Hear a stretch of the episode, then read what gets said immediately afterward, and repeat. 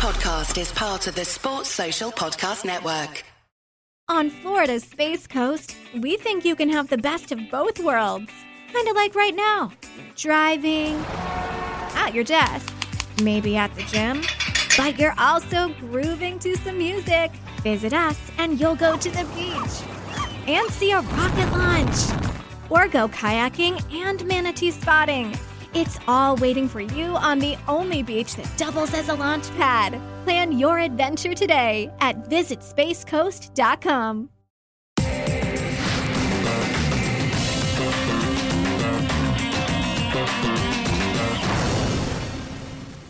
Hello, everyone, and welcome back to Cricket Unfiltered. I'm Menners. I'm here with Paul, and we just have a, a shorter edition of Cricket Unfiltered than usual because Jaleesa is off this week, and we're releasing a really uh, we're releasing an interview we're really proud of with um, Harry Moffitt from the SAS, who's written a book. But there are some cricket issues, Paul, that are, are really swirling around at the moment.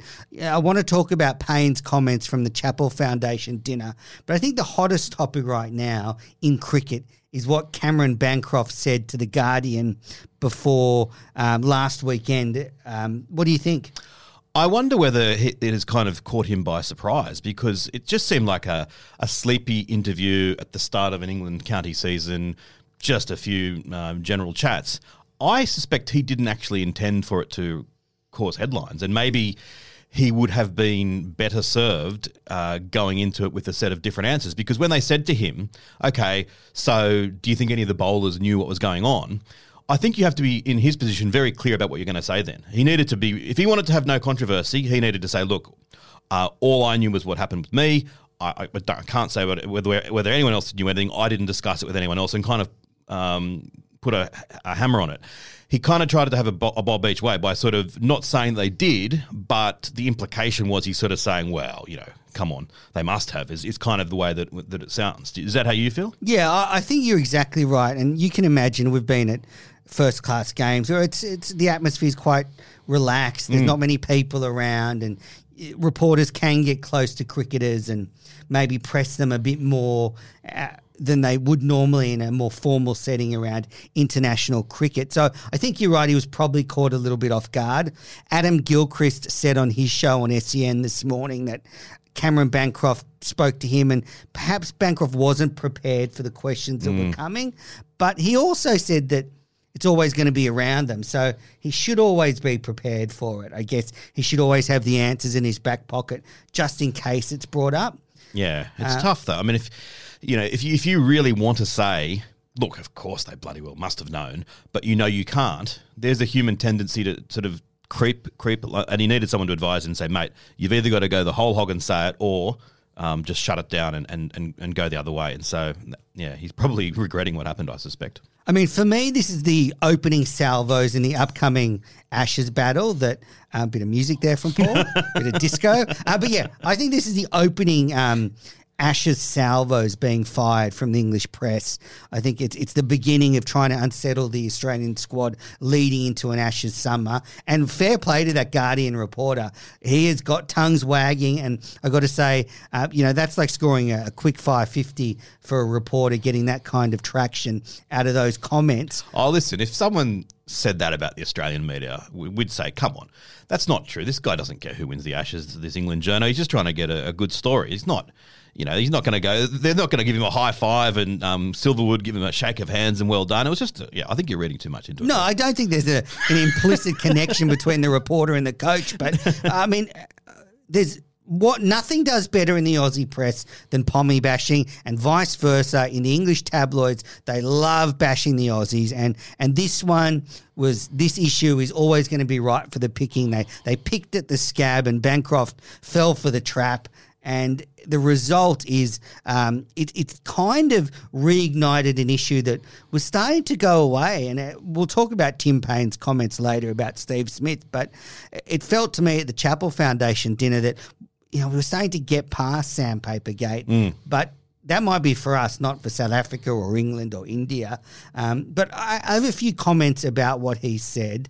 Uh, I guess the first thing that strikes me is that when this is brought up, did the bowlers know? There seems to be a lot of people talking about it that have no idea about cricket or have very um, basic knowledge of cricket.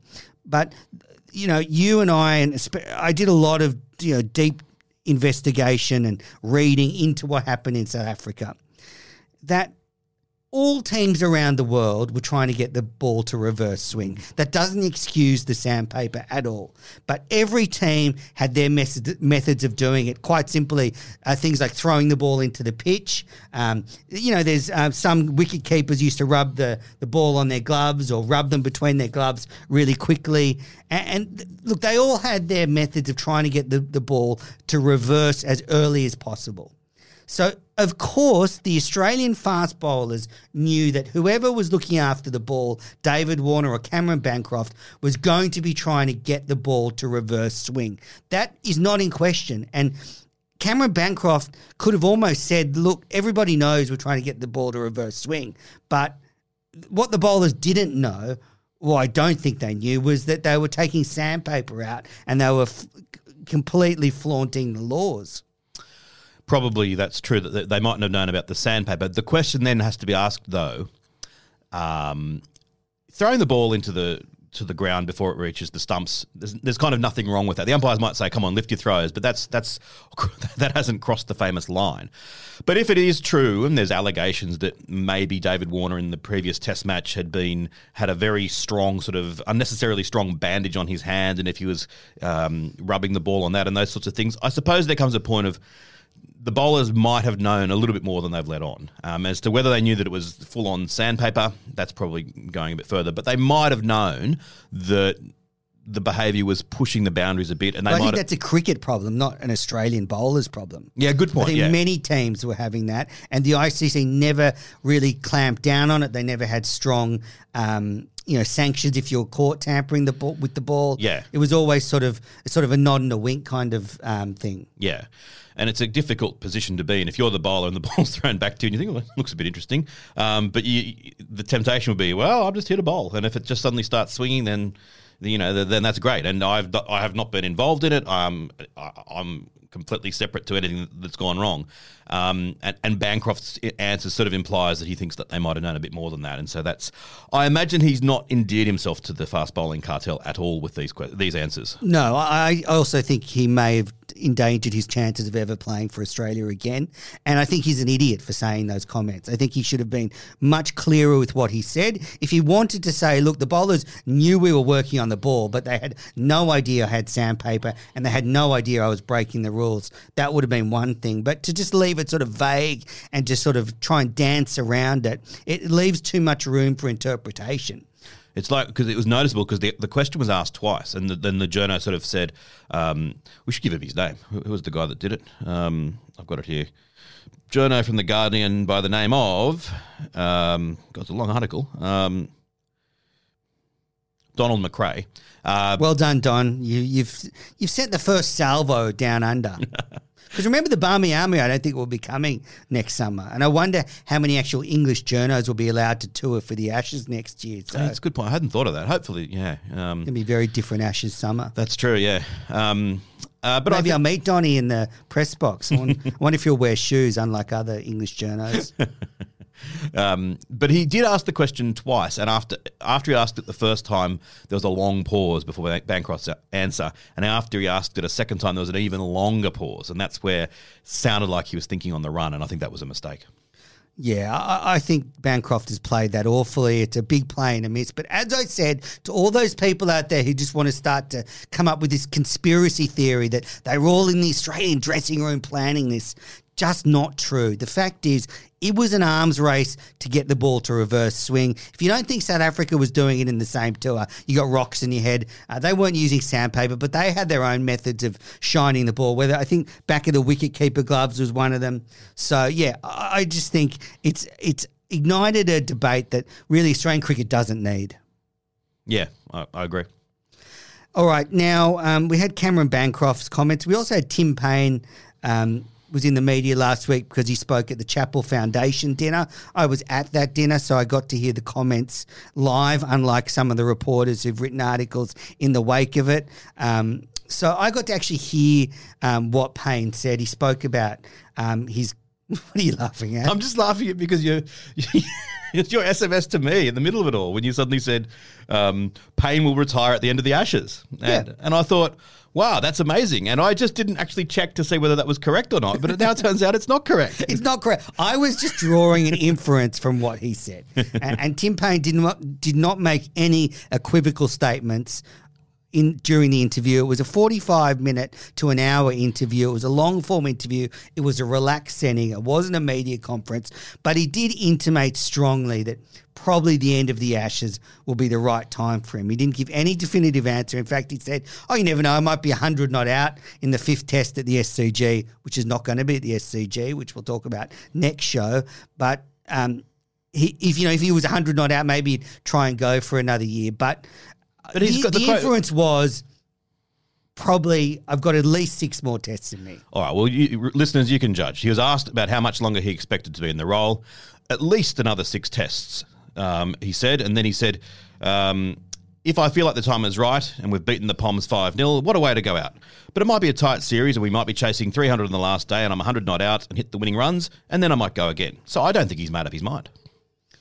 No, I don't, I don't think he's equivocally made up his mind. He's said from the beginning of his recall to the Australian side, he just goes series by series. But I think that if it was sort of, you know, behind closed doors when he's, you know, with his family, he's probably thinking end of the Ashes, maybe a bit longer, but I would say that would be when it'll be. So um, it wasn't equivocal at all. But but I, I did get disappointed with some of the reporting that came out of that night um, around uh, Tim, uh, Steve Smith's return to the captaincy. So what? So what, What, was the then? impression you got from reading, say, Andrew Wu's article or, or some of the other journos who reported on it? Uh, my impression was that he was asked. Um, see, the problem is I don't care that much about this. This I don't care about Tim Paine's thoughts on whether Steve Smith should be um, rehabilitated as captain or not. So I read it, but I didn't really read it forensically. I think others are more interested in than me. But I, I got the impression was that Paine had sort of said, "Yep, um, no reason he couldn't do the job," and sort of gave him some sort of um, um, a small tick as he, it, sounded as though he would said he would say he's definitely someone who should be considered. And then I agree that there was a fair bit made of it that the the room seemed to applaud that. Um, quite strongly, and that that again was made as if to say, "Well, that's significant because these are cricket people. This maybe gives a, a guide into how the Australian public is feeling." And again, I just thought, yeah, I don't, you know, I, I'm not all that fussed either way. I think that the importance of the captaincy is vastly overstated. I know people like you really, you know, think about it all the time. I don't.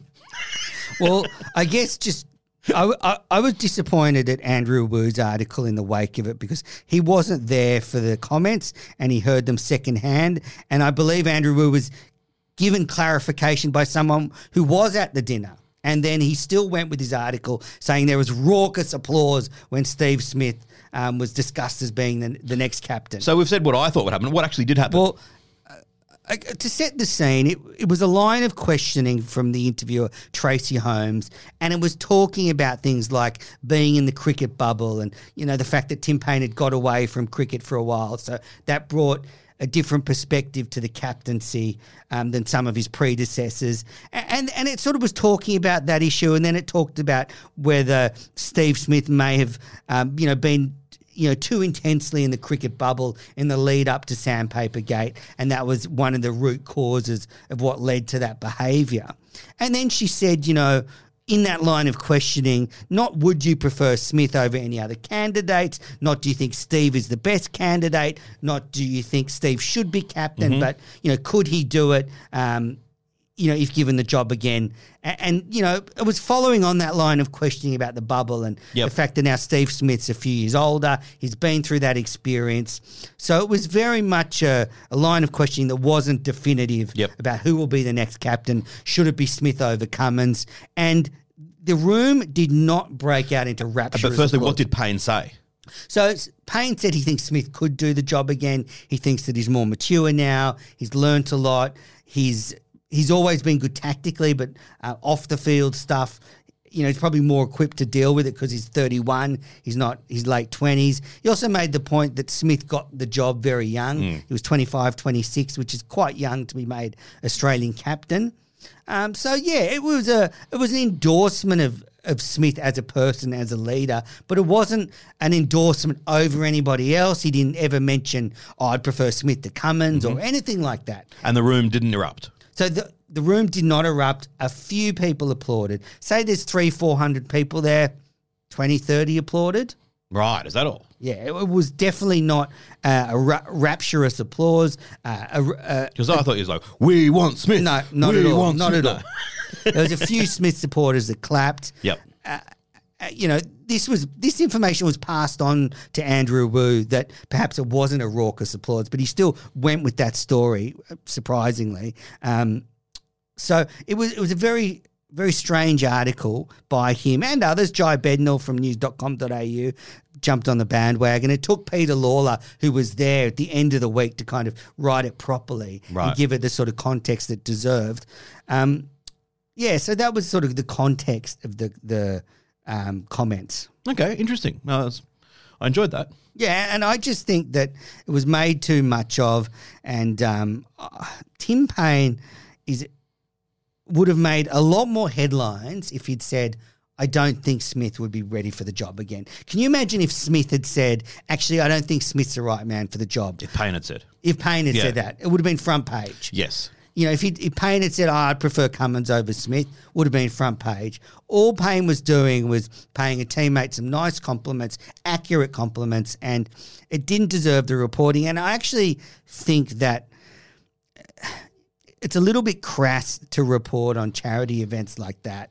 Um, I think you should actually source your own um, stories rather than report on that stuff. Um, I, I know it's good for the charity that it gets reported on because you know, I mean, people might want to be at the next Chappell Foundation dinner, so they're raising money. You, you know, not explicitly, but it can help raise money for the charities. But I, I don't like um, reporting on things that aren't in a formal setting. Oh yeah, but I think that's um, you know, you, you, that's something that's gone. That uh, regardless of the the rights and wrongs of the actual reporting itself. Uh, just as in a general sense, I think at a charity dinner, anyone speaking would know that if you, particularly when you've got 400 people there, number of journos, lots of cricket tragics, everyone's got access to social media these days. One way or another, anything that's said is going to get out. So I agree, you know, sort of in a high-minded moral sense that things like that should be totally off the off the record. They're never going to be anymore. It's kind of um, you know, it's it's it's a it's a point that might have made sense in 1986. It doesn't in 2021. Well, I, I agree that you've you've got to expect everything to get out. And Tim Paine said in the aftermath of the dinner that he fully expects what he says in these functions could get reported on. But I think a journalist maybe wants to source their own stuff. You maybe call Tim for clarif- clarification. Um, but just recycling quotes from a charity dinner, I don't think's um, great, um, and I don't think it's great reporting. And I, I actually don't think we got the right stories. Like I, I think it was inaccurate. Um, but a great dinner. I had a great time at the Chappell Foundation dinner. Uh, Tim Paine did not come up to me and um, get upset at me for comments I made about him. So it was a lovely affair. Yeah, fantastic. Sounds sounds like it was a great night. Well, I guess um, that's our little chat about some of the hot cricket news. We're going to be back next week with a full Cricket Unfiltered episode. There's actually quite a, a few things to talk about. There's next summer's schedule that's going to look a little bit different to the past. There's um, squad lists. I know you love um, squad list announcements, so we'll be going through them. And so, yeah, we'll have Jaleesa back in studio next week, but stay tuned for our interview with Harry Moffitt. Uh, we think it's really special. Yeah, it's, it's well well worth a listen. Thanks for listening. Thanks for watching. We'll be back soon. Bye.